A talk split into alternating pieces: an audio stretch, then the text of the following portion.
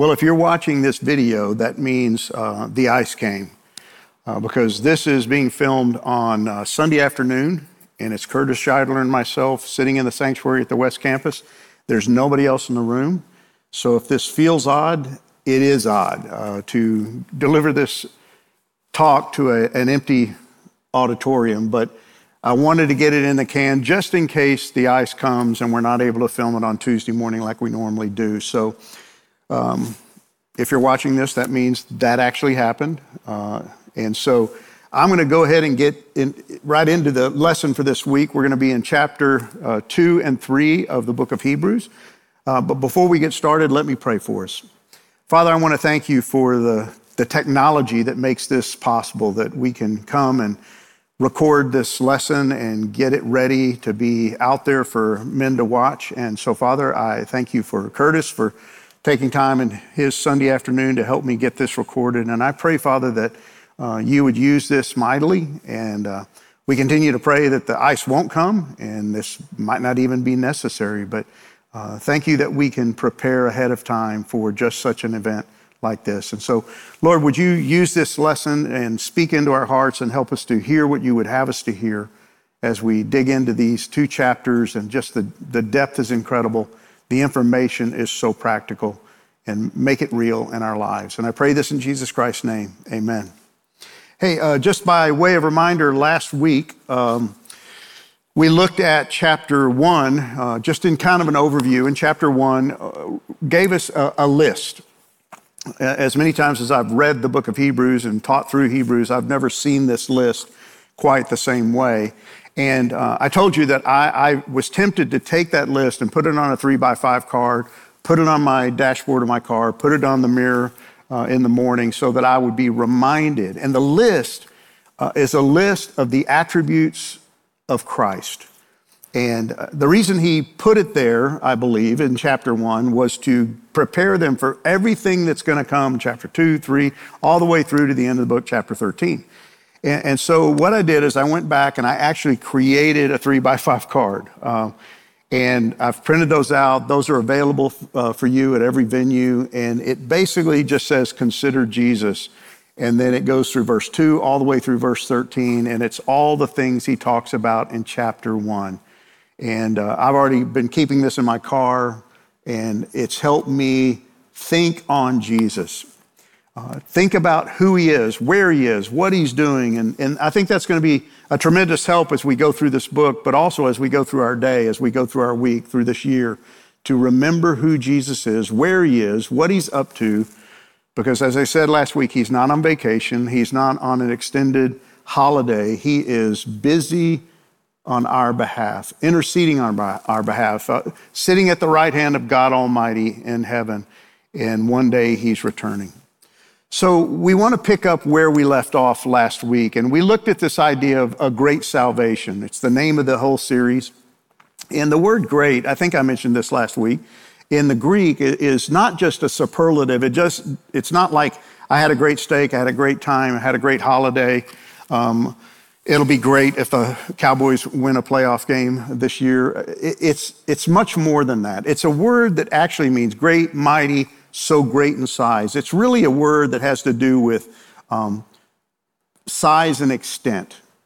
And, and I think the best way to help you understand that is to kind of flesh it out a little bit. What he's telling us, the author is telling us, is that our salvation is all these things. It's beyond comparison. Nothing can compare to this salvation. You can't compare it to the Old Covenant. You can't compare it to Judaism. You can't compare it to any other religion uh, any other methodology, it, it, it's beyond compare. It's unequaled in magnitude. That's really what the word means. There's nothing that can equal it in terms of its magnitude, its impact. It's unrivaled in significance. Uh, a lot of things can happen in life that are significant, but nothing compares to this. There, there's nothing. The, the, we studied uh, last semester the, the Exodus and the people of Israel being set free from their captivity in Egypt. And as significant as that was, it's nothing compared to this. As significant as it was for them to cross over the Red Sea on dry ground, that's nothing compared to this. And remember, the audience to whom the author is writing is, is made up of Jewish Christians, those born in the Jewish faith, Jewish heritage, who've placed their faith in the Messiah, but they're being tempted because of their surroundings, living outside of Israel in Greek speaking countries. They're, they're under pressure and they're beginning to think about reverting back to Judaism. And he's trying to let them know that nothing, including Judaism, including the law, including all the things they grew up with, is comparable to this great salvation. It's immeasurable. It's beyond our capacity to understand. It's without parallel. And so I think you're beginning to get the idea that when he says so great a salvation, everything about it is bigger and better than anything you could ever come up with, especially the outcome. This great salvation has an outcome that nothing else can offer you and I. It has an outcome, but it also has something happening right here, right now, in my life and in your life that is far better than anything the world can offer us. I love this passage. Listen what it says I bow my knees before the Father, that according to the riches of his glory, he may grant you to be strengthened with power through his Spirit in your inner being, so that Christ may dwell in your hearts through faith, that you, being rooted and grounded in love, now listen to what he says, may have strength to comprehend with all the saints what is the breadth, the length, the height, the depth, and to know the love of Christ that surpasses knowledge. Look at, look at all these words. Uh, they're, they're words of size, breadth, length, height, depth, surpasses knowledge, that you may be filled with all the fullness of God. Again, size, uh, scope, immanence, magnitude. What Paul is saying to the Ephesian believers is basically what the author of Hebrews is saying, and it's this, this idea that you've got to get your head around the greatness of what you've received. And he even says in this, this is a basically an expression of his prayer for them that you would understand just how great this salvation really is. It, it surpasses everything. It, surpasses knowledge. And, and what he means by that, this is really interesting to me, is that it's not experiential knowledge. I mean, it, it's experiential knowledge, not theoretical. What, what do I mean by that? Well, it's knowledge that you've lived through. It's not book learning. It, it's something that's happened to you in your life. This, this knowledge is greater than just the capacity to hear information and process it. It's a knowing based on intimacy, not intimation. It's not something that you think is true, you know it's true because you have this intimate relationship with God the Father through Jesus Christ the Son. It's actual, not hypothetical. It's not a theory, it's reality. And see, he wants them to know that it's concrete, not conceptual. And for many of us in our Christian walk, the, the, the, salvation we've accepted, that we've embraced, that we've been gifted by God through Jesus Christ, his son, is too often conceptual, hypothetical, theoretical. It, it doesn't feel real. It doesn't feel enough. Heaven doesn't seem like it's real because we can't see it, we can't understand it, we can't fathom it. So, really, at the end of, end of the day, what Paul is saying is that it's, it's the difference between saying God is love and I am loved by God. You know, everybody wants to say God is love. As a matter of fact, even those who don't necessarily believe in God want to believe in a God who is all love, who would never harm anybody, who would never condemn anybody, who would never send anybody to an eternity in hell. They, they want that kind of God but that doesn't mean anything. But when you can say, I am loved by God, I've sensed it, I've felt it, I've experienced it, that's a big difference. It's no longer theoretical, it's no longer hypothetical. And that's really what this is all about. Because as we looked at in the first few verses of chapter 2 last week, he says, Therefore, based on everything we saw in chapter 1, based on that list of all these realities concerning Jesus Christ. Therefore, we must pay much closer attention to what we have heard the gospel, the good news, salvation in Christ alone. We, we need to go back to that, pay attention to it, lest we drift away. For since the message declared by angels proved to be reliable, and every transgression or disobedience received a just retribution, how shall we escape if we neglect such a great salvation? So there's that great salvation again. We didn't really look at this last week, and I want to start here because he, he says something that's a little bit confusing. What's he talking about? As a matter of fact, much of the letter is confusing because it's incredibly deep, it's incredibly rich. But listen to what he says. He goes, Since the message declared by angels proved to be reliable. Well, what is this message?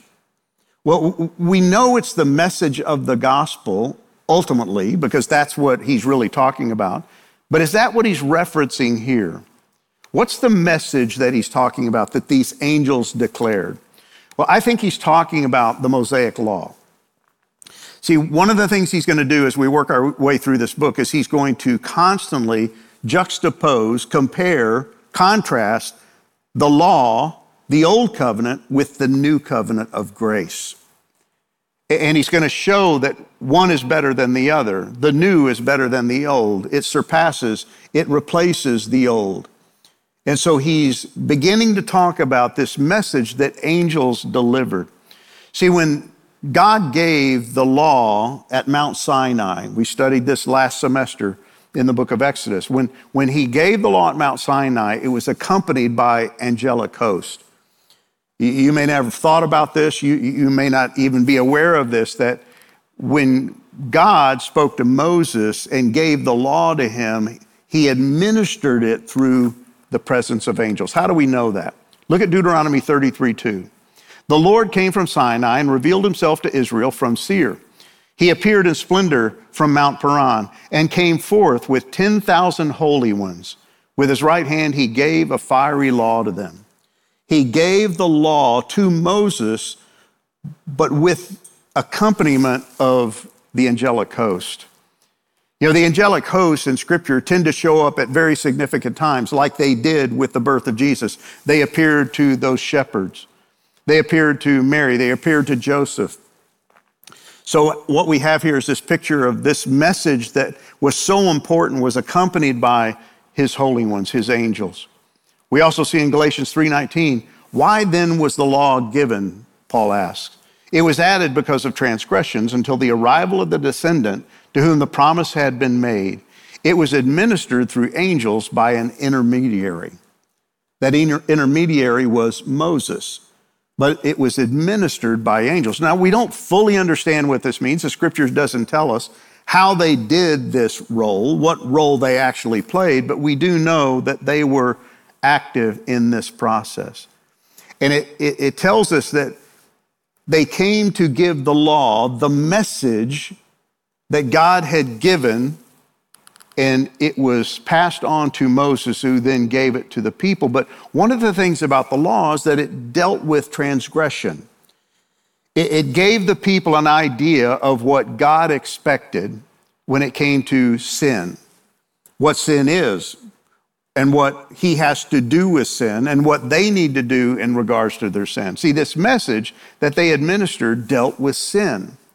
That was the original message given at Mount Sinai. It provided them, the Israelites, God's code of conduct.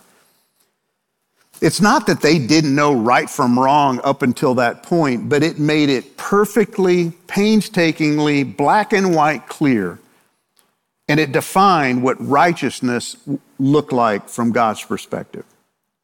See, without the law, I'm free to choose what I think is right and wrong, what I want to do, and what I think will offend or please God. So, what he wanted to do with his chosen people is I'm going to clarify it for you. I'm going to make it so clear, clear and so black and white that you can't ever screw it up. You can't ever mix it up. And so what he does is he shows them, here's my understanding of righteousness. And he says, and it requires perfect obedience. See, what's you got to keep in mind, don't forget this fact. These are Jewish Christians who are thinking about going back to Judaism. They're thinking about reverting back to the law because this gospel doesn't seem to be working. Their Messiah is nowhere to be found. He's dead. He left. He's, he's gone. And so they're beginning to wonder this isn't working out like I thought it would. I'm under persecution. I, am not thriving. I'm barely surviving, and so maybe I need to go back to what's comfortable, what's familiar, the law. But see, under the law, it required perfect obedience. And what he says in Matthew or Hebrews chapter 2 is that that message, that law, that old covenant was reliable. It proved to be reliable. How? He says, every transgression or disobedience received a just retribution. See, he didn't just tell them that here's what I expect and you need to do it. If you didn't do it, it proved reliable because that sin was punished. Here, here's what you need to do. In Deuteronomy chapter 28 makes it real clear. If you do keep the law, you will be blessed. If you disobey the law, you will be cursed. And so what he's saying is it had just retribution. If you don't obey, if you don't hear the message, heed the message, obey the message, there's just retribution. Over in Romans chapter 8, Paul writes this The law applies to those to whom it was given. Who was it given to? The people of Israel. Who are these people the author of Hebrews is writing to? The people of Israel who've happened to have converted to Christianity. But listen to what he says the law's purpose is to keep people from having excuses. You have no excuse. It's like when my kids were young and growing up in my home, I, I, had rules of behavior in my home, and they were without excuse if I caught them doing something they weren't supposed to do. They couldn't plead ignorance. I didn't know, Dad. No, you knew because I made it clear. Same thing's true here. And to show that the entire world is guilty before God. See, that's important. This message of the law is what they're going back to. And what the author wants them to remember is you don't want to go back to that. Because that law made it clear that you have a sin problem. And it was meant to show you that you're guilty before God. Why would you want to go back to that? And then he says, For no one can ever be made right with God by doing what the law commands. See, this is what they forgot is all those years, hundreds of years, that the Israelites lived under the law, nobody could keep the law perfectly. That's why there was a sacrificial system. See, God built it into the cake that nobody's going to keep the law, nobody's going to live sinlessly, so therefore there has to be a sacrificial system so that forgiveness might be received. The law simply shows us how sinful we are. Now you can understand why in the book of Hebrews he's going back to these people saying, man, don't go backwards, go forwards. Don't revert back to Judaism. Don't go back to the law. Don't go back to earning and merit because it will get you nowhere. All it can do is show you you're a sinner and you deserve just retribution for your sins. Paul goes on in Galatians chapter 3 verse 19, why then was the law given? I love how Paul beats this drum pretty hard. He, he wants the people whom he's writing to understand that the law had a purpose behind it. It was given alongside the promise to show people their sins. But the law was designed to last only until the coming of the child who was promised. Notice how he now brings in the new covenant and the old covenant as well. That's why many people believe the book of Hebrews was written by Paul because of these similarities between his letters and this letter. But he says the law was designed to last only until the coming of the child who was promised, the Messiah. God gave his law through angels to Moses, who is the mediator between God and the people. So he's saying the same thing that the author of Hebrews is saying, but in a slightly different way. He's saying the law was given until the promise was fulfilled, until the Messiah came, and then it gets replaced. Because what the Messiah came to bring was something better than the law, something that far surpasses the law. So why would you want to go back to the law? See, here's what the law was defined to do to define righteousness, but not produce it. You may have never thought about this before, but the Israelites who were given the law now knew what the law was, but it could never make them truly righteous before God. That's why they had to offer sacrifices over and over and over again because it never could purify them completely. It could convict, but it couldn't empower. In other words, the law couldn't make you righteous. It couldn't give you the power you needed to live the, the life it was calling you to live. It could only expose your inability. It could only show you that you're a sinner. You were a sinner, you're still a sinner, and you're going to sin again tomorrow, which is why the sacrificial system was there. It exposed sin, but it couldn't completely forgive it. Really, the law couldn't forgive sin, it was the sacrificial system that provided that.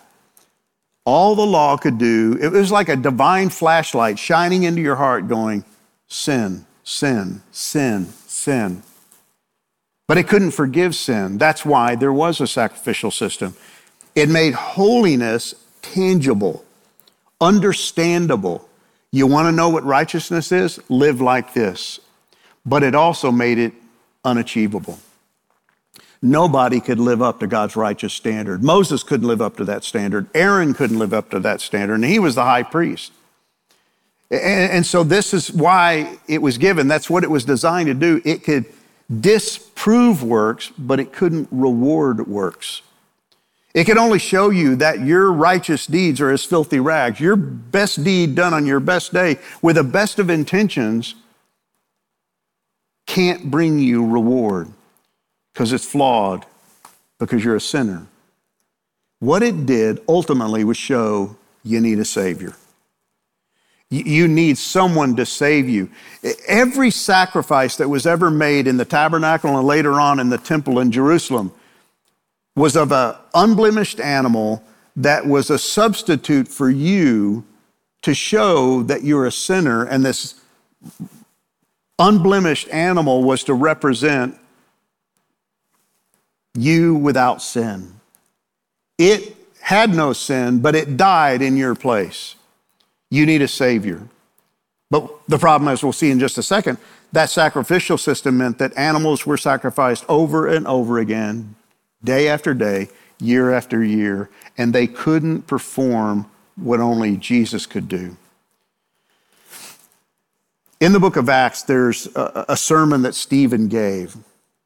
And listen what he says. And he's talking to the people of Israel, the unsaved people of Israel who have just recently crucified their Messiah. He says, You stubborn people, you are heathen at heart and deaf to the truth. Must you forever resist the Holy Spirit? That's what your ancestors did, and so do you. Name one prophet your ancestors didn't persecute, and guess what? They couldn't. They even killed the ones who predicted the coming of the righteous one, Jesus Christ, the Messiah, whom you betrayed and murdered. You deliberately disobeyed God's laws, even though you received it from the hands of angels. So here's Stephen saying the same thing that the author of Hebrews has said, and that Paul has said that the law was given through the administration from the hands of angels to Moses and then to them, and yet they still persecuted the prophets and even crucified the Messiah when he showed up. See, this idea that you're going to go back to the law for the author of Hebrews is ridiculous. It's not just ridiculous, it's absurd. Why would you ever do that? And then he's going to clarify and he's going to say, For it was not to angels that God subjected the world to come. the angels are not in charge. The angels are not the holy ones who are going to rule and reign.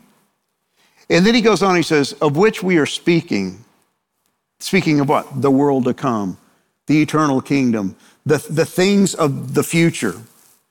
And then he says this it's been testified somewhere, and I love this because whoever this guy was who wrote this book is so knowledgeable of the Hebrew scriptures, but he makes it sound like, you know, somewhere I heard, somewhere I read once something like this. And he knows exactly what he's talking about. He's quoting from the Psalms.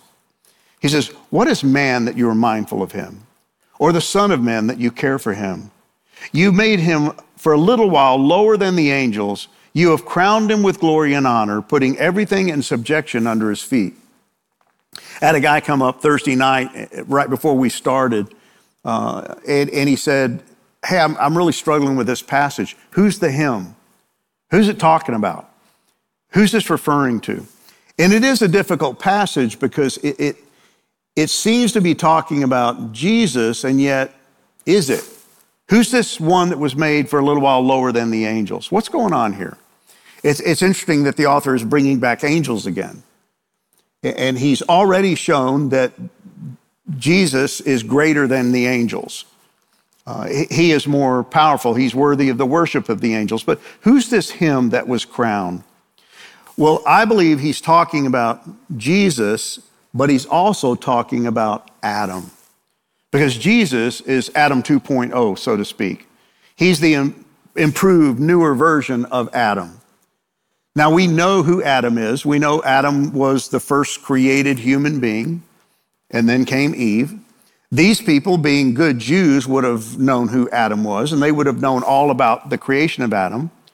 But he never mentions Adam in this passage, but I think these Jewish Christians understood the inference because they knew where he was quoting these words from. He's stressing the superiority, superiority of Jesus. He's, he's letting them know don't forget, yes, he's better than the prophets. He's already stated that back in chapter one. He's better than the angels. He's superior. He's greater than the prophets and the angels. But he's even a more improved version of Adam, the first human being. Now, what they know about Adam is the same thing you and I know about Adam. Adam sinned. Adam was created in the image of God, yet he sinned. And they knew that as well. And so he's saying he's better than the original first human being that walked the planet. Why, why is he getting into this? Why is he bringing up this inference to Adam? Well, he does it by quoting Psalm chapter 8, which is a psalm written by David. And here's what he says What is man that you are mindful of him, and the Son of Man that you care for him? Now, when David wrote this, little did he know that he's talking about the future Messiah. He's inspired by the Holy Spirit, and he's really talking about what God has done for him. He, he begins talking in chapter 8 about the, the creation, the glory of the creation. And then he says, Man, who am I? Who, who am I that you're mindful of me? That you would have chosen me and made me the king of all Israel? Who am I, the Son of Man, that you care for me? That, that, yet you've made me a little bit lower than the heavenly beings and crowned him with glory and honor. See, I think what David is doing is he's looking back and he's saying that I am a son of Adam. And what you did for Adam, you've actually done for me as well. That, that God did all these things for Adam. You made him a little lower than the, the heavenly beings, and you crowned him with glory and honor, and then you gave him dominion over the works of your hands. You put all things under his feet. So David is reflecting back on Adam, but he's also saying, and you've done this for me as well. See, this guy had dominion. This guy was a king. This guy had a great kingdom. He had power. He had respect. He had authority. But he's using Adam, the first man, as a reflection of everything that he's been given. See, this passage in chapter 8 of Psalm, but also in chapter 2 of Hebrews, is a reference to the creation of man. Go all the way back to Genesis chapter 1, verse 26. God says, Let us make man in our image, a reference to the Trinity, after our likeness, and let them have dominion over the fish of the sea, and over the birds of the heavens, and over the livestock, and over all the earth, and over every creeping thing that creeps in the earth. God is going to make man so that he might have dominion over all his creation. And so David writes this, not knowing that he's really speaking of the future Messiah he thinks it's a reference to him. But God made Adam as the pinnacle of all creation. He's the last thing that he made. And then he said, It's very good. See, he's the apex of God's creation. God created man in his own image. In the image of God, he created them. Male and female, he created them. When he made Adam and Eve, that was the peak. That was the, the top. That was the best that he could do after having made the universe, the stars, the sun, the moon, and after having made earth and all the plants and everything that he had made, then he made man and woman after his own, own image. And he said, Very good. And then he gave them authority. Adam and Eve were to be the co regents of God Almighty, ruling over all his creation on his behalf, speaking with his authority. What, what an incredible job that they had been given. And I think what David knows is that he's been given that same privilege to rule over the nation of Israel, to manage what God had given him. But again, what he didn't know is that he's really prophesying the coming of the Messiah. Because look at what he goes on to say in Hebrews. Now, in putting everything in subjection to him, who, Adam, he left nothing outside his control. Adam had power over everything. He could name the animals, he could care for God's creation. He was his co regent. But then it says, at present, we do not see everything in subjection to him. I still think this is a reference to Adam because right now, as we live in the world, we know the world is not subject to us. Uh, we can't control the wind, the waves. We can't control whether ice comes or doesn't come. We can't control storms, tornadoes. We can't control nature. And so we see that at the present, where we're living in this day and age, as was true when the letter of Hebrews was written, man is limited in his sovereignty, in his dominion. See, at present, things aren't quite what they need to be. Why? Because Adam fell. Adam fell from his lofty position he lost something because he sinned. And when he sinned, he was cursed. And not only was he cursed, creation was cursed. And in doing so, he gave up his dominion, his right to rule. He lost that. See, that's the world in which the author of Hebrews is living. That's the, the world in which Paul and Stephen live. It's the world in which we live. We've lost our right to rule, and we are cursed because we're the descendants of Adam. See, this is the picture this guy is trying to paint for these Jewish Christians who are having second thoughts about their salvation and thinking about going back to the law, to the Mosaic law, to the old covenant, to the old ways. And what they don't realize is that without Jesus Christ, you're cursed. See, what Paul tells the Romans is sin came into the world through one man, who? Adam and death as a result. Because he sinned, we all die. And death spread to all because guess what? Because of what he did, he and Eve all have inherited their sin nature. Everyone comes out of the womb with a sin nature. Every child that's ever been born has a sin nature. And it doesn't take long before that sin nature shows up, right? You, you may call it the terrible twos, but whatever it shows up, it shows up in spades. And that's exactly the problem. He goes on in verse 15 many died through one man's trespass. See, when Adam fell, Adam and Eve fell, when they disobeyed God, the result was death came into the world and many died because of that one action of that one couple. He's not done. The judgment following one trespass brought condemnation, condemnation from God. And that condemnation was not only physical death, but eternal death, eternal separation from God Almighty. Because of one man's trespass, death reigned through that one man. The author of Hebrews is not quoting Paul because he doesn't have access to that information. But what Paul is telling us is that this, this is the, the idea behind everything that the author of Hebrews is trying, trying to convey to them by referencing, referencing Adam going all the way back to Genesis chapter 1 and Genesis chapter 2, that here's what happened when God made man and gave him dominion over everything, and then that man and his wife rebelled against God and fell, and as a result of that, trespass, death, and condemnation became inherited by everyone who descended from them. And he says this in verses 18 and 19 Therefore, as one trespass led to condemnation for all men, so one act of righteousness leads to justification and life for all men. Who's he talking about?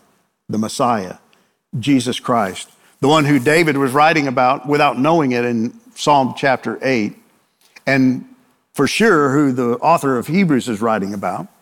For as by the one man's disobedience the many were made sinners, so by the one man's obedience the many will be made righteous. Notice that it says the one man, the one man, but it's talking about two men, right? The one man being Adam, the other man being Jesus Christ, the second Adam, the last Adam. The Adam who did it right, the Adam who was able to fulfill everything that God called him to do. See, we know this because you, look at verse 9 and it says, But we see him, who?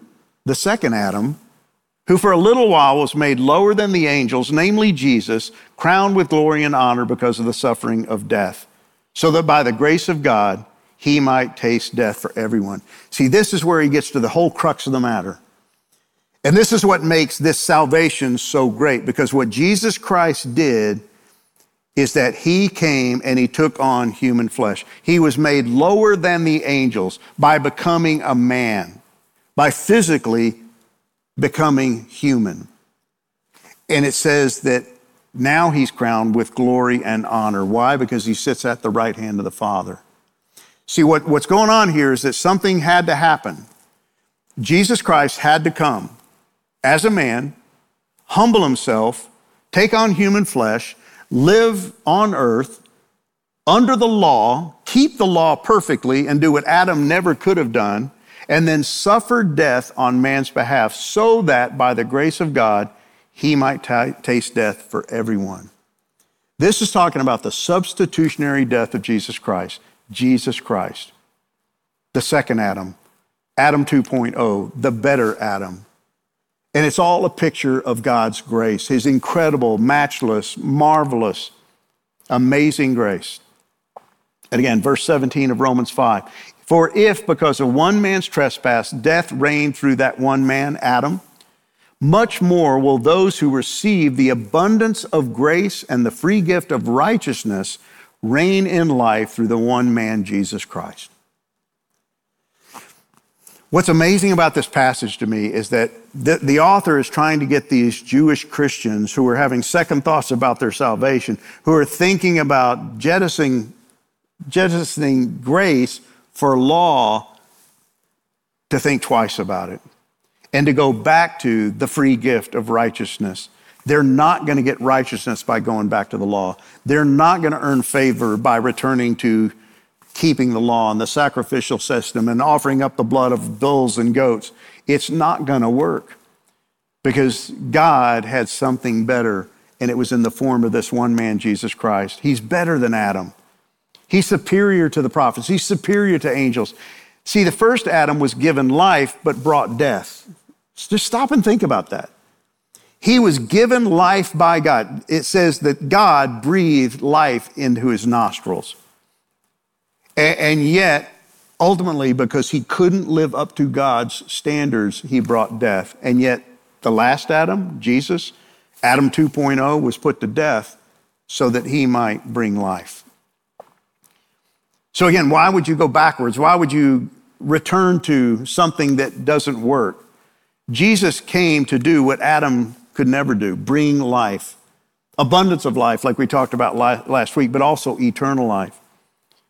That's why Paul writes in 1 Corinthians, thus it was written, the first man, Adam, became a living being, but the last Adam became a life giving spirit. See, Jesus Christ took on human flesh, but he died and then he rose again so that he might deliver eternal life to you and I, so that he might give us life. All Adam could do was bring death. But see, Jesus Christ fixed the problem that Adam created. And that's why we go back to the beginning. See, Genesis shows us the genesis of the problem, and the problem is sin. It also reveals the source of the solution. You need a Savior.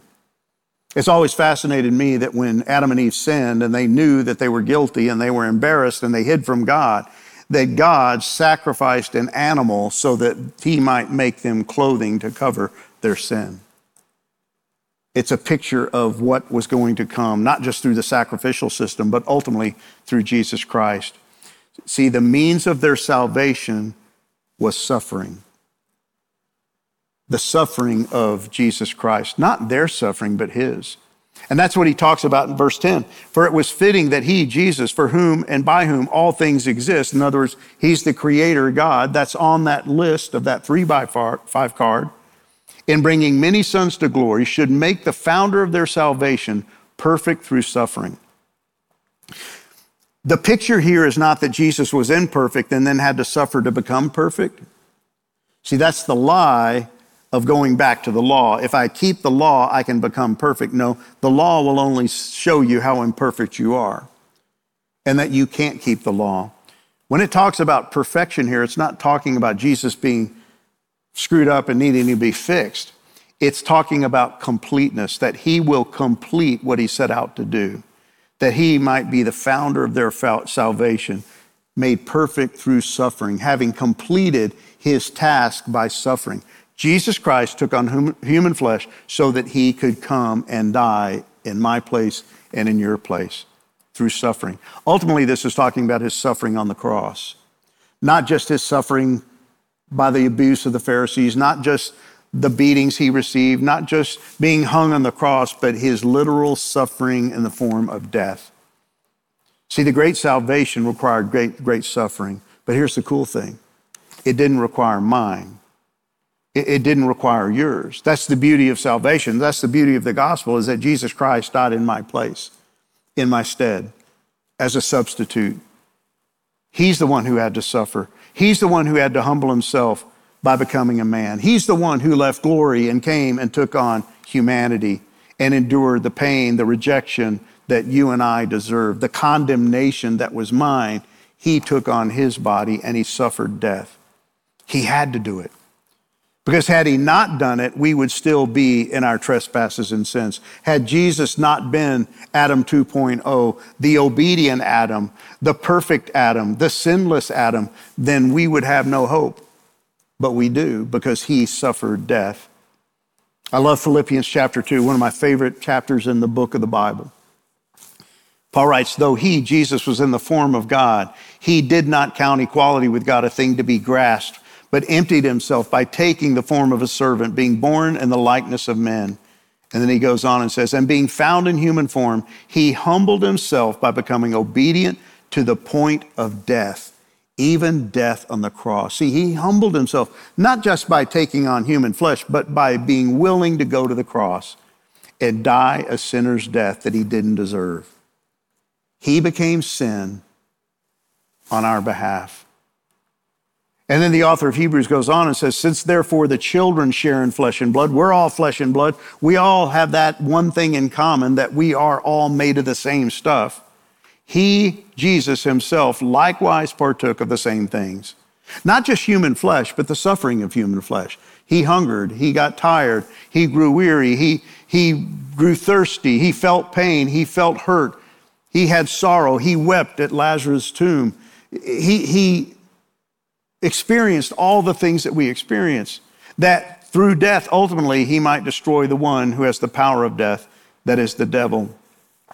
He came and took on our flesh and experienced what we experience so that ultimately he might die and put to death the power of death, that he might once and for all gain victory over the enemy by giving us access to life. He became flesh and blood, he became human.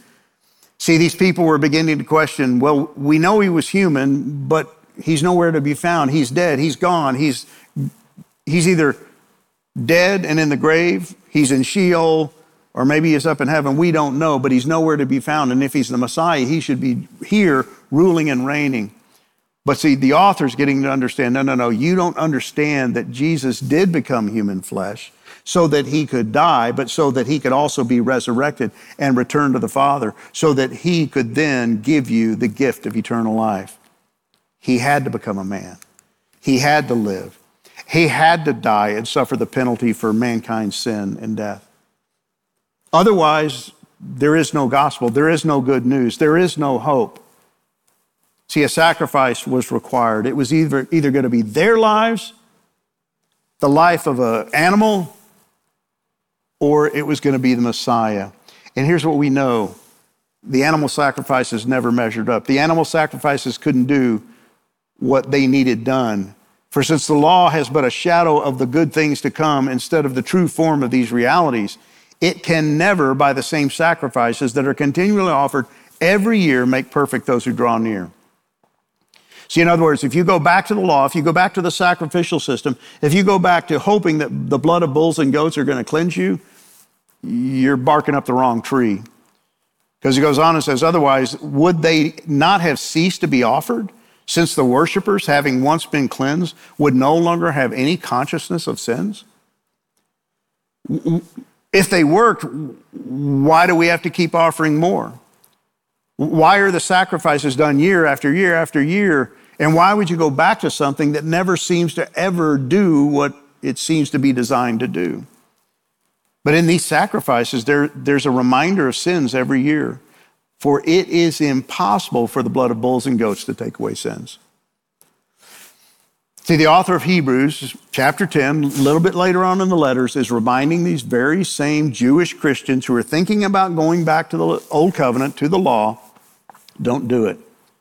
Because he himself, Jesus, likewise partook of the same things, that through death he might destroy the one who has the power of death, that is the devil, that he could once and for all nip this thing in the bud and deliver all those who, through the fear of death, were subject to lifelong slavery. Slavery to what? Slavery to death, slavery to sin, slavery to condemnation.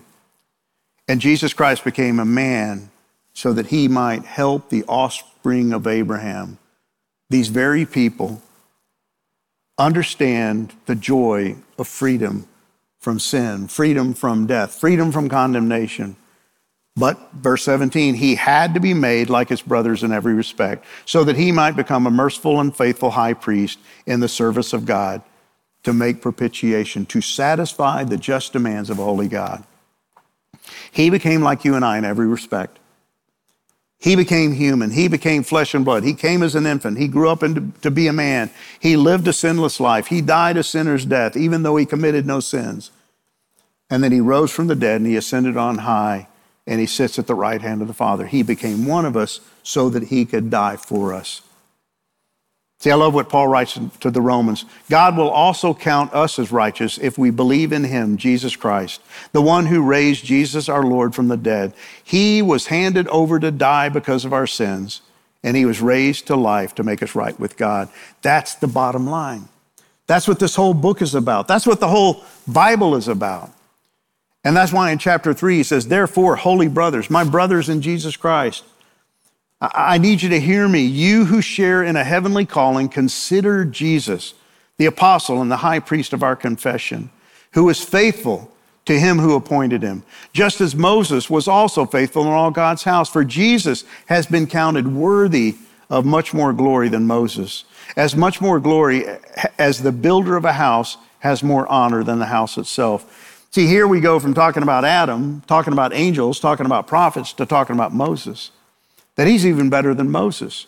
The one who gave them the law, the one who came down off of Mount Sinai and his face glowed because he had been with the Lord. No, Moses is nothing compared to Jesus.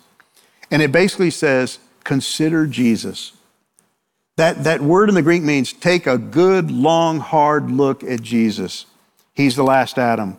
He's the life giving spirit. He's the apostle. He's the sent one. He's the final sent one. He's the last of the prophets. And he is our faithful high priest. He has done what needs to be done. See, he's the law keeper, not just the law giver. That's the significance. And that's why he's worthy of glory and honor. So Paul writes, let us strip off every weight that slows us down, especially the sin that so easily trips us up. Let us run with endurance the race that God has set before us. We do this by what? Keeping our eyes on Jesus, the champion who initiates and perfects our faith, who completes our faith.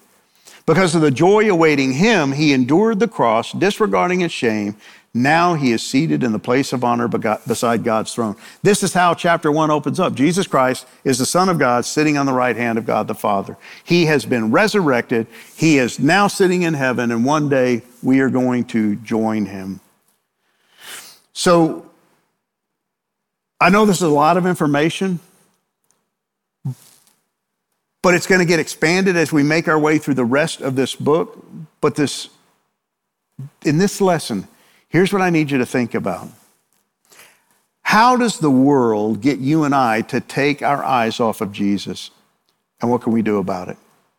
See, the world is distracting us all the time to take our eyes off, to stop considering Jesus, the author, the perfecter of our faith, and to start looking at anything and everything but Him. How does the world do it? And what, we, what can we do to stop doing it so that we can keep our eyes fixed on Jesus? I want you to go back and, and read 1 Corinthians 15 48 through 49. Why should this passage be a source of encouragement to us? Take some time, read it, read it talk about it, and then consider why is that an encouragement? Then finally, the author stressed the faithfulness of Moses, the faithfulness of Jesus. What does faithfulness look like in our cultural context?